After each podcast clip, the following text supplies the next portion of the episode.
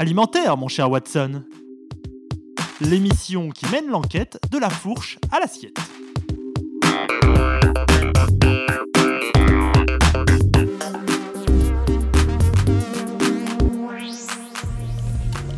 Bonjour à tous, je suis ravie de vous retrouver. En ce mois de décembre et à l'approche des fêtes de fin d'année, Alimentaire Mon cher Watson a décidé de s'attaquer à l'épineuse question du repas de fête. Nous avons décidé de mettre notre grain de sel dans votre menu de réveillon. Car si les repas de fin d'année se transforment parfois en règlements de compte familiaux, ils sont fort heureusement plus souvent synonymes de plaisir, de gourmandise et de bonne chair. Mais entre asperges du Pérou, saumon fumé de Norvège, foie gras et pour couronner le tout, bûches aux fruits exotiques, le bilan écologique du repas peut vite virer à la catastrophe. D'accord, mais comment faire, allez-vous me dire? Il faut quand même se faire plaisir. C'est justement la question que je suis allée poser à François Pasteau. Ce pionnier de la cuisine gourmande et bonne pour la planète est engagé depuis 1995 dans une démarche durable dans son restaurant de l'épi du pain. Entre utilisation d'électricité issue de sources renouvelables, tri des biodéchets ou encore poisson de pêche durable, sa démarche est globale. Alors, en route rue du Pain pour une enquête sur l'assiette de fête bonne pour la planète.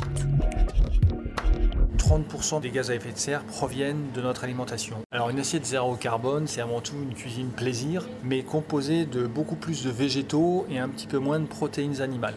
Ça ne veut pas dire devenir végétarien, ça veut dire mettre des protéines animales de très très grande qualité en plus petite quantité et de très bons légumes en grosse quantité. Donc c'est un changement de paradigme, mais comment faire pour faire un repas de fête qui soit bon pour la planète? Alors déjà, il faut utiliser des produits de saison, le plus possible de proximité. On peut tout à fait se régaler avec des produits qu'on appelle un petit peu moins nobles. Du haddock fumé, ça peut être une bonne alternative au saumon fumé. Et à ce moment-là, vous mettez ça avec un produit de saison, une salade d'endives dans laquelle vous allez mettre un peu de réfort, des fruits secs, des amandes. Tout de suite, ça va être anobli. Au moment des fêtes, aussi euh, se dire, bah tiens, j'ai envie de surprendre un peu mes convives avec des produits différents qu'on n'en a pas l'habitude de travailler au moment des fêtes. Mais euh, je vais mettre beaucoup d'amour en, en les préparant. Je vais régaler mes convives, ma famille, et on va passer un très très bon moment.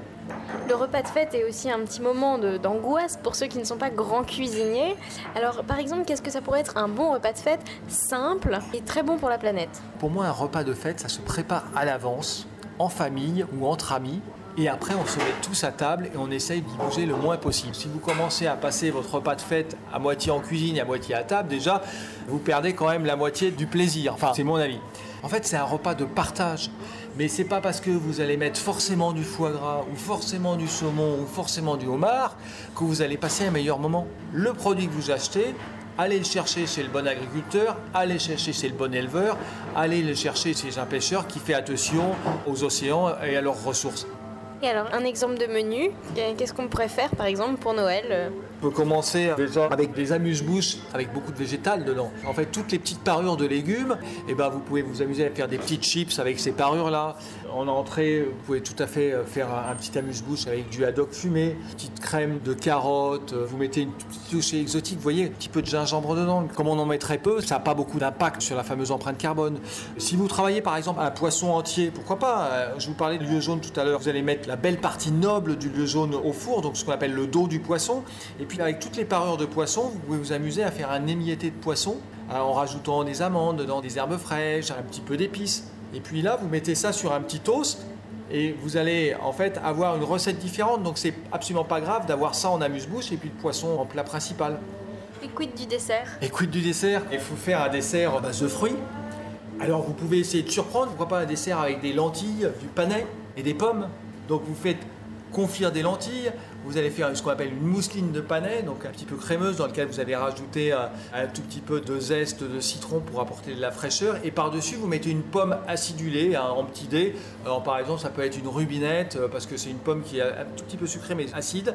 Et vous allez voir le mélange des trois, vous allez vous régaler. C'est vrai qu'en fin de repas de fête, euh, souvent vous avez bien mangé, donc il faut mieux vous rafraîchir un peu, avoir un dessert un petit peu léger, plutôt qu'avec quelque chose qui va vous plomber, comme on dit. Donc je vous invite vraiment à cuisiner en famille ou entre amis, parce que c'est là où commence la fête. Donc vous avez compris les gourmets Pas forcément besoin d'être végétarien. La recette est simple. Une bonne dose de produits locaux de saison, biologiques si possible. On cuisine tout, des parties moins nobles du poisson aux épluchures car tout est bon dans les produits de saison.